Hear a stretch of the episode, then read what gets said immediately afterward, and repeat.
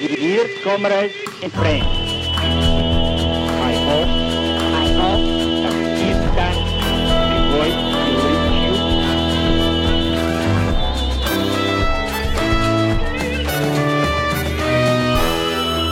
you. You're listening to Red Flag Radio. My name's Ros Ward.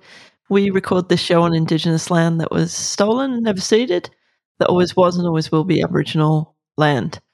We have um, a Patreon account, as you know, that we ask for financial support if you're able to um, donate anything at all, um, a couple of bucks a month. Um, you can do that at patreon.com forward slash red flag radio podcast. And obviously, uh, you're listening to this hopefully in the knowledge that this is a revolutionary socialist podcast. And please, again, uh, check out all our episodes. Um, we've got quite a back catalogue coming on now. Um, so today's uh, special edition of the podcast is with Tom Bramble, and we're excited to have Tom with us because Tom and Mick Armstrong, uh, two of the founder members of Socialist Alternative, have just published a new book, which um, has got some rave reviews so far from people who've read it internationally because it brings together a whole series of really important events in the 20th century and it's called The Fight for Workers' Power Revolution and Counter Revolution in the 20th Century, published by Interventions. Uh, Tom has written about, um, studied, and most importantly, probably taken part in the labour movement in Australia and internationally. And he's a well known uh, Marxist author, um, written about the history of the trade union movement and the Labour Party, and a bunch of young comrades, I'm sure, would have um, kind of got their first taste of Marxism through the book that he published in 2015, Introducing Marxism, A Theory for Social Change. You can find all of those books at Red Flag Books, and you can also order this one um, that we're previewing today um, at Red Flag Books, and the link will be in the show notes. So, Tom, welcome to the podcast. Thank you, comrade. Um, let's start with your motivation, you, you and Mick. Like, where did this idea come from for writing this book? What was your motivation? Well, I think it's important to address the fact that, in the eyes of tens of millions of people, young people in particular, capitalism these days is seriously discredited. You only have to look at the way the pandemic has illustrated the uh, failings of the system. The bosses putting profits above human lives, hoarding vaccines while 80% of the world's population is denied them, handing out billions of dollars to business while crumbs to the unemployed. On top of which, there's the climate crisis, which sees the world hurtling towards climate breakdown. The trillions of dollars being spent on building up the arms industries while people starve, and the world's politicians just seem to be incompetent, uncaring, and end it just for themselves and their rich buddies. I think that's why socialism, uh, when you look at surveys done in places like Europe and the United States, is more popular than ever amongst young people. But there's a bit of a confusion. What do we actually mean by socialism? This is where things get tricky. Is it a better welfare state? Is it public ownership of the railways? Is it a strong leader handing down reforms on a high? Is it China or Russia or Venezuela or Cuba or whatever? Part of the problem is that socialism has been so distorted by the experience of social democracy, that is the Labour parties, and Stalinism, that is the old communist parties in the past century, that there's an awful lot of misunderstanding about what we mean by socialism. So in this book, what we try to do is to make the case that socialism is about workers' power, not about nationalization of industry or strong leaders flying red flags or whatever. And we want to demonstrate in this book how it is that workers have fought for power time and again, even in the most arduous of circumstances. But as they do so, political struggles inevitably break out between those determined to patch up the system and those fighting for social and political transformation. So in this book, we want to make the case for revolutionary socialism and the need in particular for revolutionaries to organize ahead of the outbreak of these struggles in order to fight for workers' power against all those forces that want to squash it and confine things to tinkering within the capitalist system. So this is a book at its heart, as it says at the title, uh, the fight for workers' power to establish the real traditions of socialism that we want to convince all those millions of young people who are sick of capitalism, who have some vague conception of what socialism is. This is actually understand what real socialism is, how it can come about, how it can be won. Mm. So then the next obvious question is if socialism is workers' power, then what is workers' power? Well, I think in some ways I've already started to address that, which is that yeah. socialism is the act of the working class. It's not something that's brought about into existence by uh, a savior from on high, descending to the masses from on high.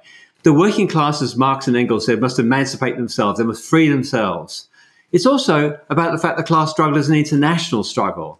The workers have no nation, as the Communist Manifesto put it. Patriotism and nationalism are effectively the enemies of socialism. It's also about the working class needing their own political organization. We can't rely on alliances with bourgeois reformers or parties like the Democrats or the Labour Party or whatever. We need our own parties. We need our own workers' parties dedicated to the fight for socialism. And we need to smash the capitalist state. A very important thing about what we mean by workers' power. Workers' power can't coexist with the capitalist parliamentary system. Workers need their own state a state based on workers' councils, a truly democratic state where those who do the work rule. And finally, we say that workers' power is uh, about, in fact, the liberation of all the oppressed. Because one point that Marx and Engels made 150 years ago is they put it the working class is a universal class. The fight for workers' power is a fight to liberate the oppressed, every oppressed group in society. There's not only because the working class is the largest class and contains every oppressed groups in its ranks, and workers can't possibly win their liberation unless they fight for all oppressed groups, but also because the source of class oppression, that is capitalism, is the source of every other form of oppression. So the victory of the working class and that of all oppressed groups are one and the same. That's what we mean by workers' power. Mm. Mm. Which is, I mean, it's a the contrast with those other things that claim to be socialism is pretty clear when you set it out like that. And I guess what the question and the other thing that you're trying to answer is, you know, how do you get there? Um, and the lessons you can learn from all of the revolutionary moments from the 20th century. I mean, I've had a look through the book. I, I admit I haven't read the whole thing. I've read the introduction and I've um, had a look at the contents. But uh, you talk about the 20th century, but it's actually between 1914 and 1956, really, the main events that you featured. What's important about this particular um, section of time? That you've chosen? I think that compared to the period after the 50s, or after the 40s at least, the period from 1914 to 1956 is a period of tremendous social turmoil and political turmoil. Capitalism and the world order are in an almost constant state of, of flux. Uh, you start in 1914 with the outbreak of World War One, the bloodiest conflagration the world has ever seen. Millions die. At the home front, there's starvation, there's speed up uh, in the factories, uh, there's people uh, crying out for bread alongside enormous fortunes accumulated in the hands of the profiteers. This helps to throw up enormous resistance to war and hardship around the world, in Europe, in the Americas, in Australia, and also to generate a series of national liberation struggles, starting in Ireland, but also in China, India, Iraq, all over the world. The capitalist system by the end of the First World War was on edge, and the Russian Revolution demonstrated the alternative, 1917. The ruling class at the end of the First World War was incredibly nervous. The working class was on its feet and was fighting for liberation and an end to the system that brought them, to, that brought them war. In the 20s, there's a period of ca- capitalist stabilization before that gives way in 1929 to the Great Depression. That in turn creates the conditions for the rise of fascism in Germany and the destabilization of imperialism that is associated with the Depression then creates the conditions for a new war in 1945, in 1939. Again, more destruction and the deaths of millions of people. But like the First World War, this war also throws up social revolts in country after country. These are now put down, uh, now, ironically and very sadly, with the help of parties that call themselves communists. After the Second World War, you see the world divided up into two big imperialist blocs. This is a new Cold War. The Russian army imposes Stalinism uh, in the East, that is, a ser- essentially a series of police state dictatorships, a new Russian empire. But despite the fact these governments are run in the name of the workers, they do not actually serve the needs of workers at all, just a tiny minority of bureaucrats. And workers rise up against Stalinism in the East just as much as they've risen up against capitalism in the West. In fact, they're two v- different variants of capitalism. And so the book ends in 1956 with the brilliant Hungarian Revolution against the uh, communist government in power in Budapest there, by the name of communism, not communism reality, uh, which actually coincides with uh, the uh, great anti colonial uh, struggle in 1956 when Britain, France, and Israel invade Egypt in order to try and take back the Suez Canal from the Egyptian leader, President Nasser.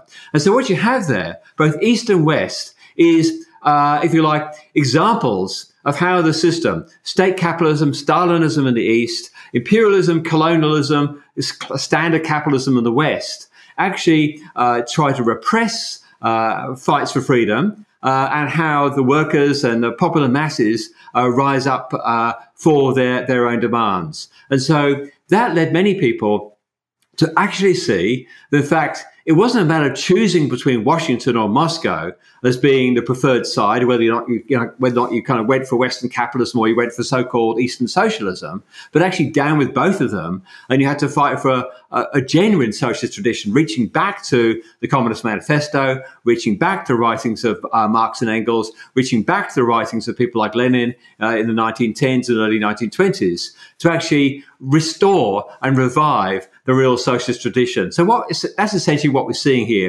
1914, you see the crisis of, I'll come on to this in a moment, the crisis of the Labour parties, which back their own governments. 1956, you see the crisis of the communist parties as the repressive nature of these parties is revealed uh, when they send in tanks against the Hungarian people.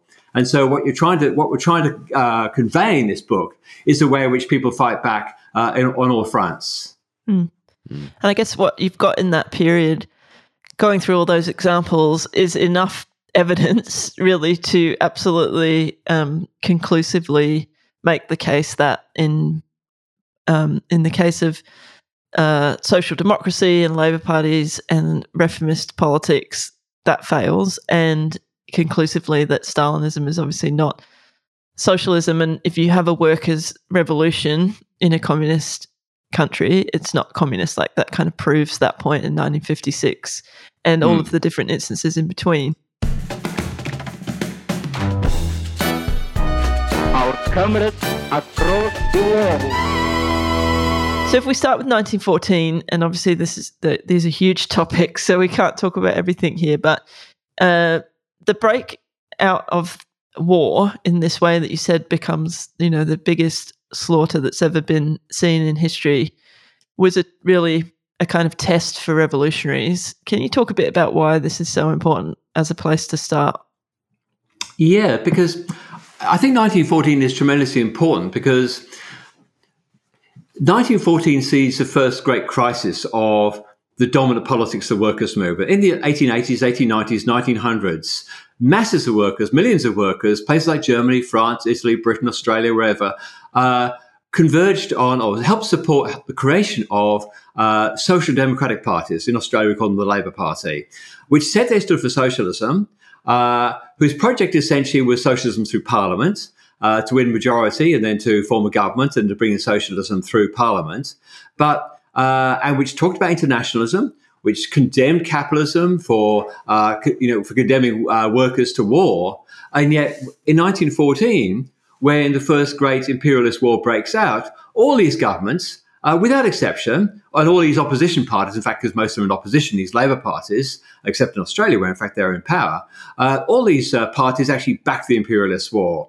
They throw their weight behind the generals, uh, the prime ministers, the presidents, the treasurers, the banks, the landlords to uh, cheer on uh, the war effort of their own national government. They utterly betray the uh, socialist tradition uh, of uh, workers of all lands unite, you have nothing to lose but your chains, as Marx and Engels said in the Communist Manifesto.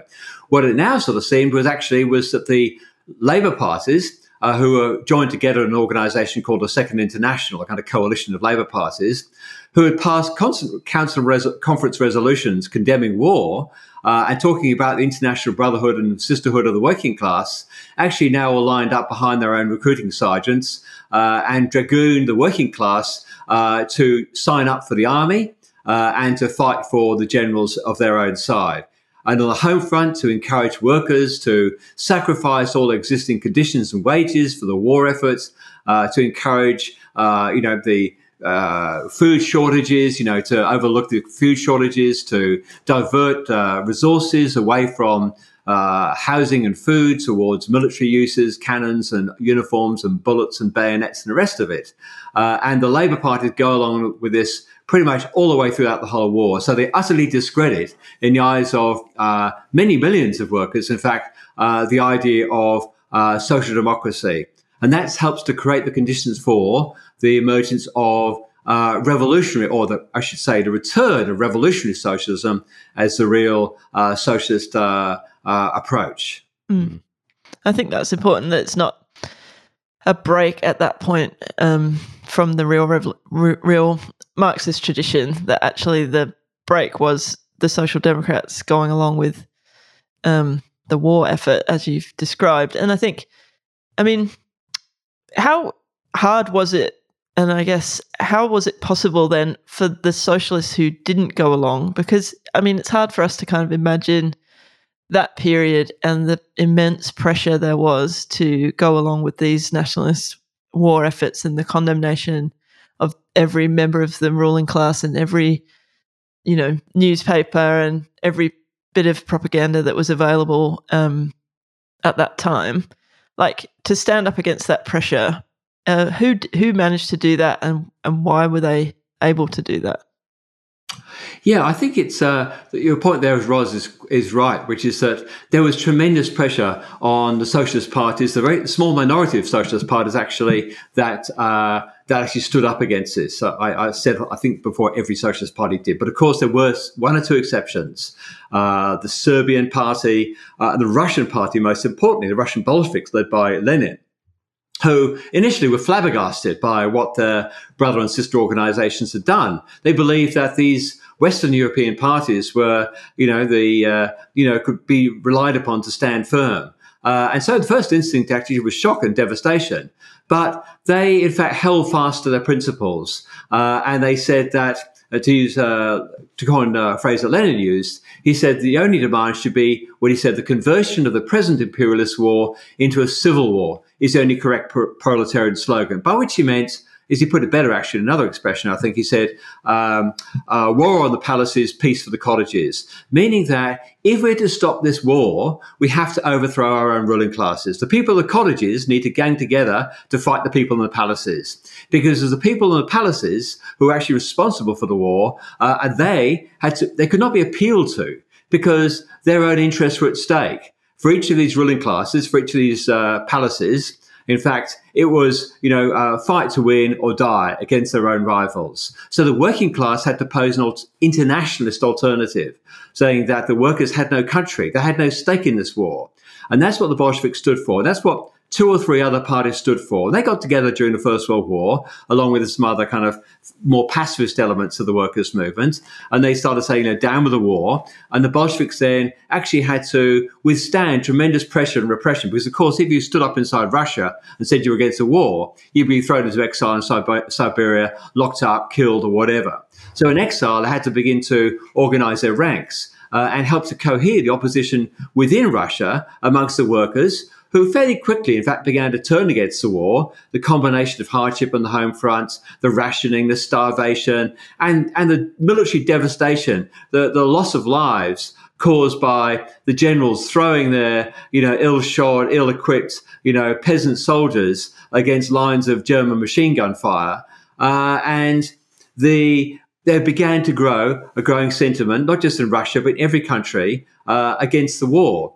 And the Bolsheviks, who'd stood firm right since 1914 against the war, were in an ideal position actually to start uh, to show an alternative, to cohere workers who were who had turned against the war, even if in some cases they'd been for the war in the first place. Mm. And so the, what the Bolsheviks did was to bring together those militant workers in initially in the tens of thousands and then in the hundreds of thousands uh, on a firm basis, an anti-war basis, on a, a basis of fighting for the interests of the working class to end the war, to fight their own ruling class, and they in turn were able to win millions of workers and peasants behind what they were arguing for. And if you'd gone to a bookmaker in 1914 and tried to place a bet on the country most likely to have a revolutionary um, upheaval that would actually end in workers' power, you'd you'd get pretty long odds on Russia. And so I guess then the question becomes around the Bolshevik Party, and it's one of the themes of the book, I think, um, and the themes of many books in our tradition, including I was thinking about how this book compares to um, Revolutionary Rehearsals, that's edit- uh, edited by Colin Barker. that came out in 1989, I think. Um, initially, that goes through a series of examples of revolutions in the 20th century. And you really have the sense, and I know that you do at the end of this book as well, that the creation of a revolutionary party is really essential in having any hope of um, withstanding counter revolution and taking a revolution in one place um, and turning it into an international revolution. So, what was it about the Bolsheviks um, that you kind of keep coming back to in this book that um, made them the kind of party that could lead this revolution in Russia in the most unlikely kind of circumstances? Yeah, Ros, you're absolutely right. I, I think that um, it was a, a, long shot for there to be a revolution in Russia, given it was an, such an economically backward country. The working class was a small minority. Uh, the um, the peasantry were by far the majority of the of the population, uh, and it seemed in 1914 that uh, there was you know tremendous block of support for the uh, the Tsarist system and so forth. And yet, three years later, of course, they have two revolutions, not one but two revolutions in the course of a year. So. The Bolsheviks were able to lead the second of those revolutions, the October Revolution, because essentially during the course of the war, the, the working class and peasantry got increasingly sick of the war and turned against it. And they initially brought down the Tsarist regime that had been in power for 300 years and put in its place uh, a, a, new government called a provisional government, which is to basically hold power until a new constitution could be drafted, a new parliament be elected, and so forth. And initially, the provisional government gets the support of the majority of the working class and the middle class and so forth. And the Bolsheviks say, uh uh-uh, uh, don't trust these people. They're just the capitalists wearing different hats. These people are much the same people as were the kind of mealy mouthed, kind of you know, bourgeois forces of 1915 and 1916. They haven't changed their spots much. They might put a little red rosette in the lapel now to demonstrate their support for the February Revolution, which overthrew the Tsar, but they're not going to give the working class anything. Now, to begin with, that was not a popular position. But the Bolsheviks had to basically hold firm to their principles, as in fact they'd done when they were very unpopular in 1914 as well. Uh, so they had a tradition of doing that. And they'd said, they'd argued right at the outset you know, after a little bit of hesitancy to begin, in fact, at the beginning of the war, by April, that is two months after the February Revolution, Lenin had organized the Bolsheviks to take a firm position to say that the provisional government could not be trusted. It would not deliver the basic things that workers and peasants wanted. That is, bread for the workers, peace for the soldiers, and land for the peasants. The reason why the provisional government, the standing government, could not do those things was it was represented the very classes whose interests were threatened by those demands uh, by the, the, the, generals, by the landlords, by the business people, and the industrialists and the bankers and so forth. The government was not going to turn against its social base. It was not going to bring about land for the peasants. It was not going to withdraw from the war because withdrawing from the war meant a disgrace to the Russian Empire. These people were dedicated to the Russian Empire. And so the Bolsheviks basically had to argue, to begin with, only a small minority, even amongst the more advanced workers who were involved in electing Soviets, workers' councils, which took power, well, which uh, formed one of the two powers in the course of 1917. The uh, Bolsheviks had only a minority of delegates in the workers' council. But as the experience of going through month after month of the provisional government being in power, failing to deliver for the people, failing to deliver for the workers and peasants, in fact, at one point, virtually opening the door to a military coup against themselves, it was the Bolsheviks that both had the politics to explain what was going on and which began to organize behind themselves or within themselves the more advanced, more determined workers who would lead their fellow workers to struggle against the provisional government to fight for the demands that motivated the February Revolution in the first place peace, bread, and land. And by October, they'd actually won the majority of workers behind them reflected in elections for for the Soviets, the workers' councils, and in the course of October 1917, uh, the militias uh, under the control of the workers' councils, dominated now by the Bolsheviks, uh, seized power. Uh, and a revolution was then confirmed the following day by a meeting of the uh, National Congress of Soviets. And so what that did was throw everything up in the air. It meant that capitalism was fundamentally challenged. It meant the capitalist state had been overthrown. There was a new possibility of socialism through workers' democracy, workers' councils, elected by uh, factory councils and workers. Uh, where it wasn't a case of you have these high up politicians and you have the constituents who they basically ignore for three years or four years until they face election again. Where the workers' councils were the people who are governing, the workers' councils were the people who are doing things. They're running society, they're overseeing production, they're ensuring public safety, they're ensuring the provision of education and healthcare, they're ensuring the rights of uh, women to participate in, in political life, they're ensuring that Jews were not being attacked by forming workers' guards to uh, fight the anti Semitic gangs who had traditionally been attacking the Jews. Uh, they fought for the rights of national minorities against Russian chauvinism and so forth. And so the Bolsheviks did all these things, A, because they had a political principle that enabled them to stand up for things when their position was correct but unpopular, and B, because they were dedicated to the struggle. They weren't just armchair revolutionaries. They threw themselves into the struggle and won the respect of their fellow workers uh, by, for example, organizing against the attempted uh, military coup. Uh, by organizing against uh, anti Semitic pogroms, by organizing for the provision of food for the workers, all these kinds of things. Mm.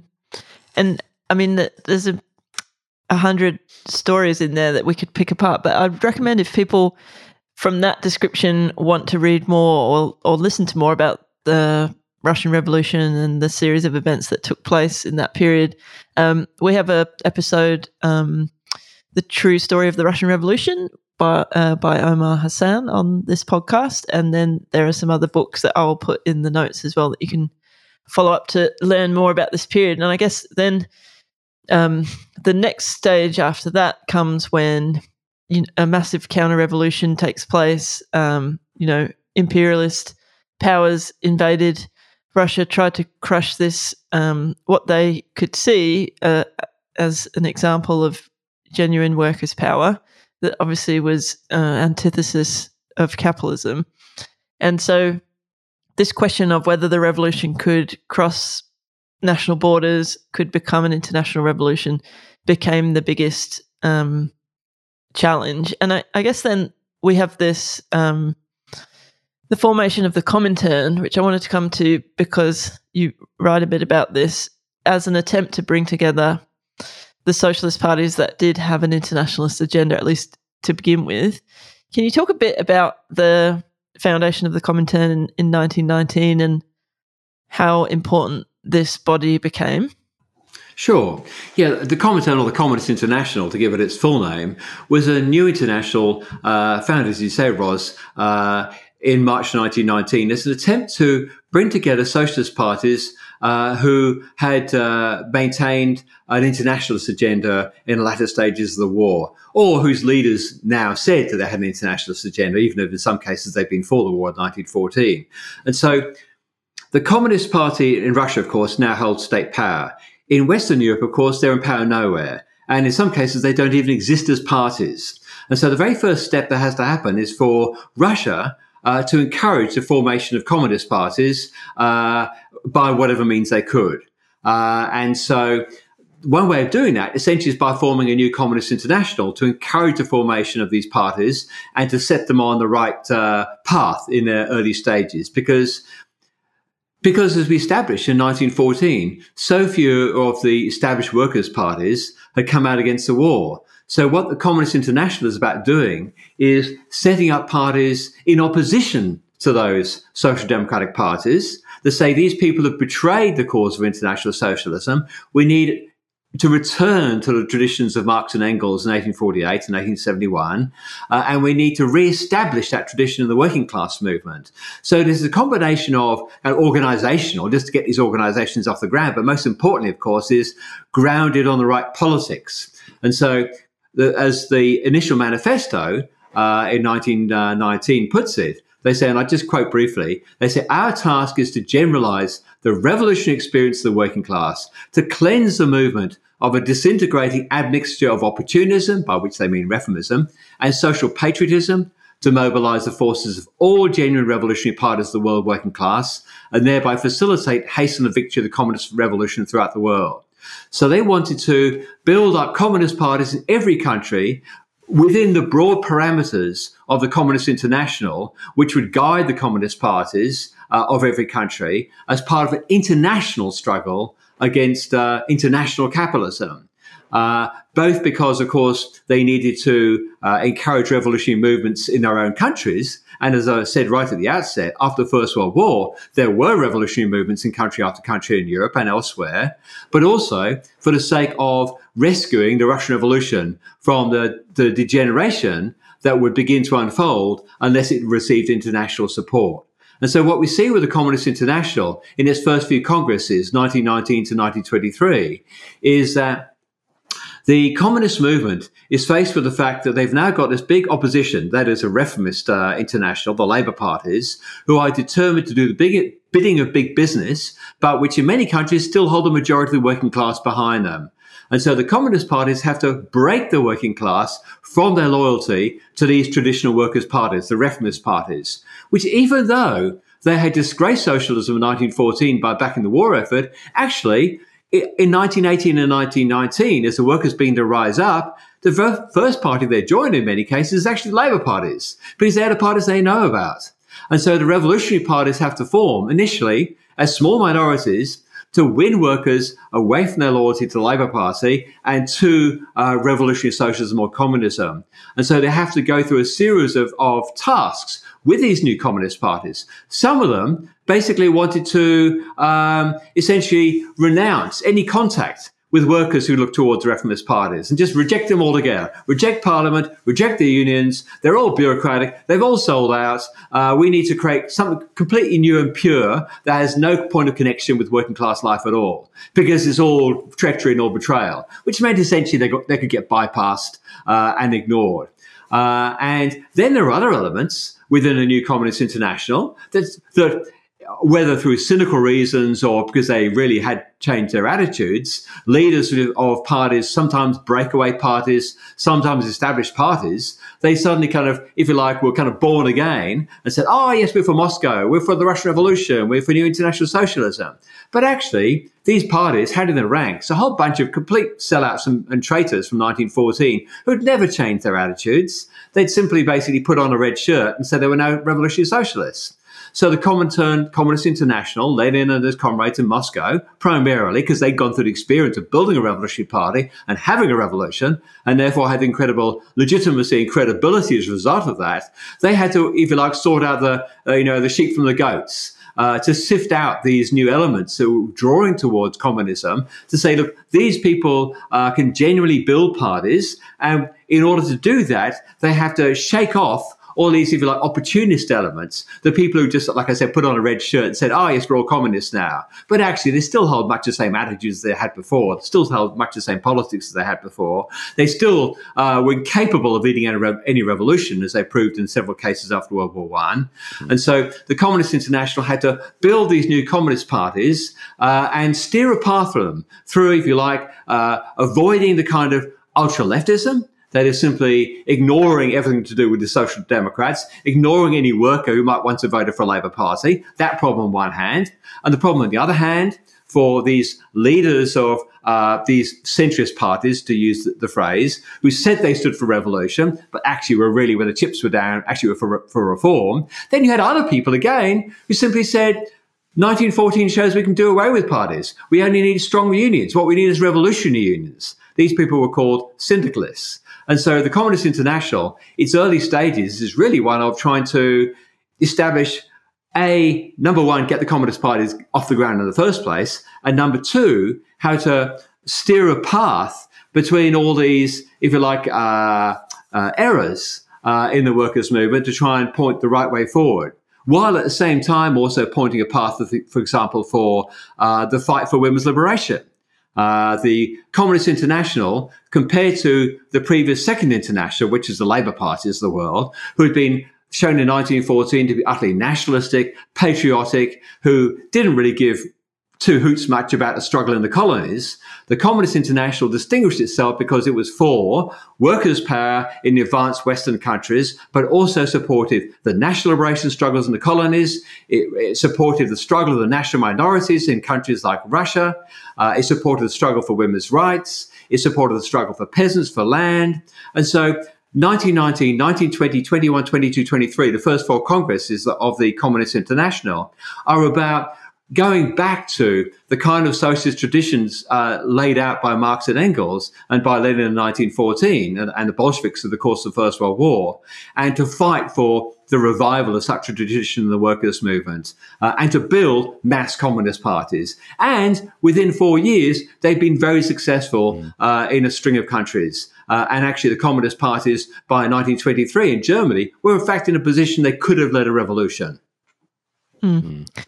And uh, you know, as with all of these things, there's so much more to read about about the Communist International in this period. In fact, that um, there's been not that long ago a publication of a heap of basically all the minutes of these meetings, and Trotsky called it a school of revolutionary strategy in these first four congresses. So there's plenty to learn from that, and you uh, summarize a bunch of it in this book.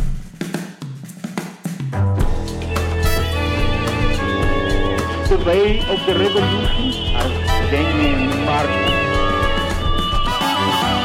Then we get to um, 1929, and Stalin has really consolidated power in Russia. Like the revolution has been defeated, we would argue it by this point. Um, so then the question of workers' power and I guess what happens in the Comintern becomes even more kind of distorted or becomes distorted in the first place. Um, and so the limitations of revolutionary struggle, uh, revolutionary socialism, I should say, um, to uh, be the dominant um, politics of these socialist of these communist parties internationally um, is a huge challenge. But you go on then to talk about struggles in the 1930s and 40s and 50s. How do you explain all of that in that kind of context? Well, I think the reason why workers struggle, and, and, you're right, I go through a whole series of examples of uh, the Spanish Revolution, uh, the mass strikes in France in 1936. Uh, talk about the mass struggles, the sit down strikes, that is, factory occupations by American workers. We now think about American workers being you know, tremendously conservative and so forth.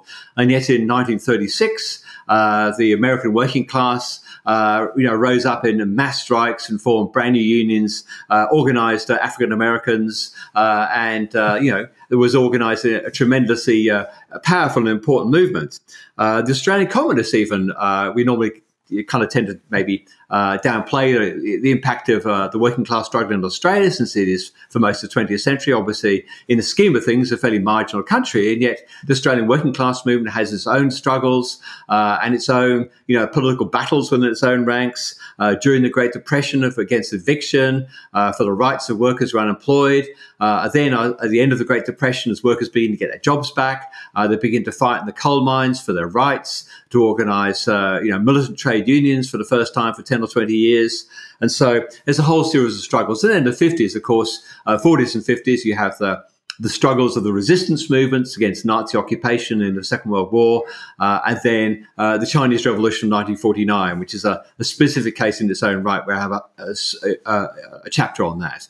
So it's the conditions of capitalism of imperialism, of Great Depression, of economic crisis, and particularly in the 30s, of course, the rise of fascism, which sends alarm bells across the whole of Europe amongst the working class. If the German working class can go down to defeat at the hands of Hitler, who then is safe? And so this has a tremendously radicalizing impact on workers around Europe. And then you see the Second World War, uh, which, uh, in the case of countries occupied by the Germans or Italians, you see resistance movements blow up. And so there's a whole series of factors then that encourage, um, you know, workers to fight for their rights. The problem, though, as you um, spoke about, is that the leaderships of many of these movements were now in the hands of the communist parties. Uh, they had succeeded in the 1920s uh, building uh, communist parties, in some cases in, in, uh, in, the hundreds or the low thousands, in other cases in the hundreds of thousands.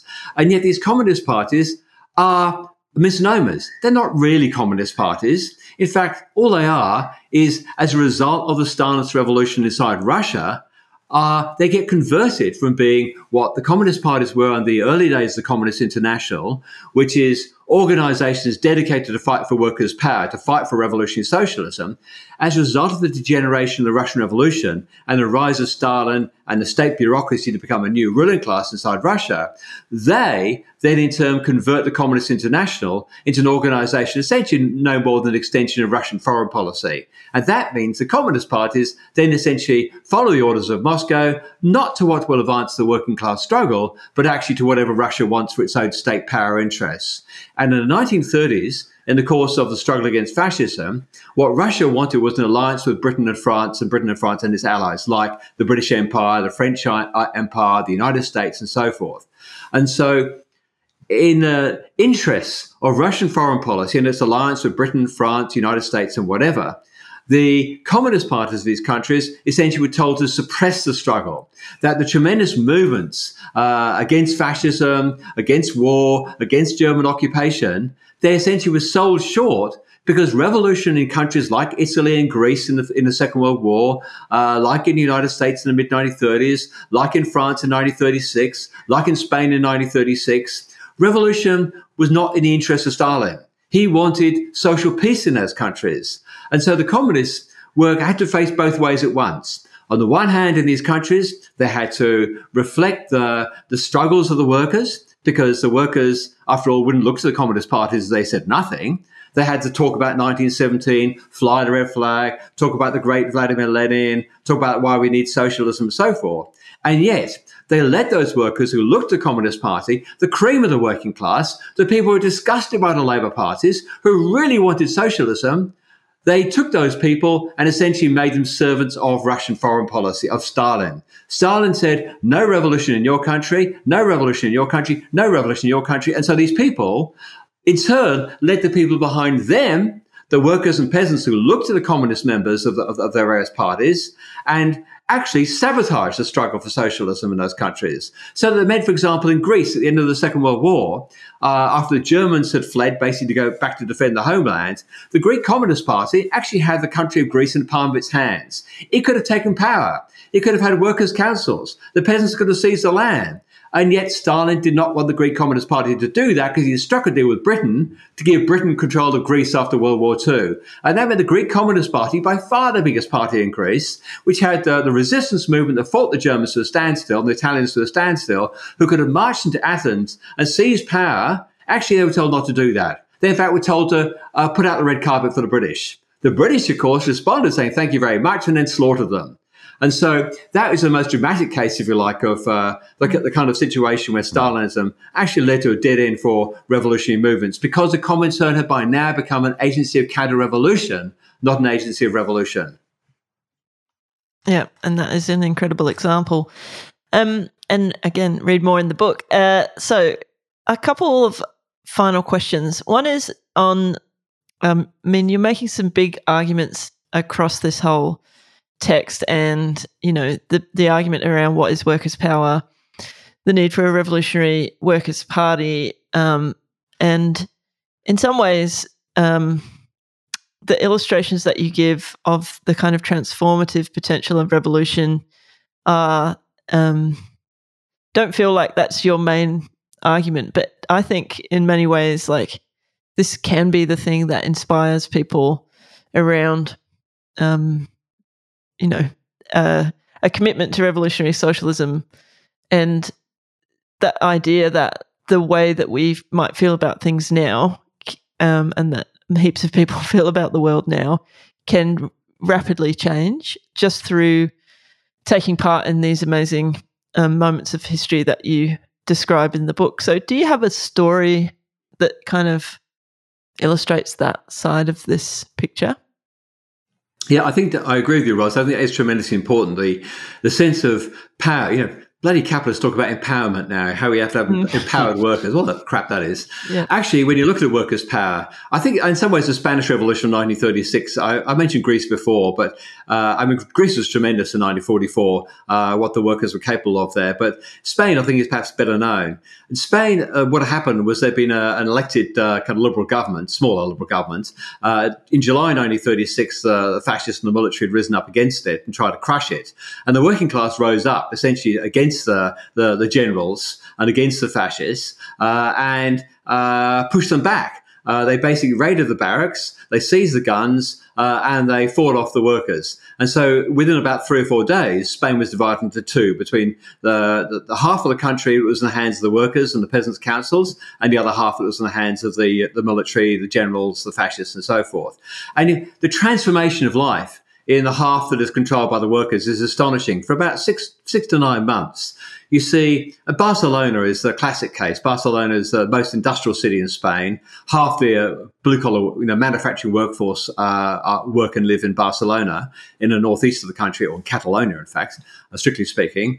Uh, and they take over the workplace. Everything is run by workers' control. Everything from the tramways, the railways, the waterfront, right the way down to uh, the shoe shiners, the barbers, the hairdressers, the food supplies, the restaurants. Everything is hands of of, uh, of the workers, uh, and um, uh, they fly the workers' flags, so anarchist flags, socialist flags, and the bourgeoisie have to basically run for their lives. Um, in some cases, they do flee. Obviously, as much as possible, they try and either go overseas or go to the, uh, to the regions of Spain controlled by the army.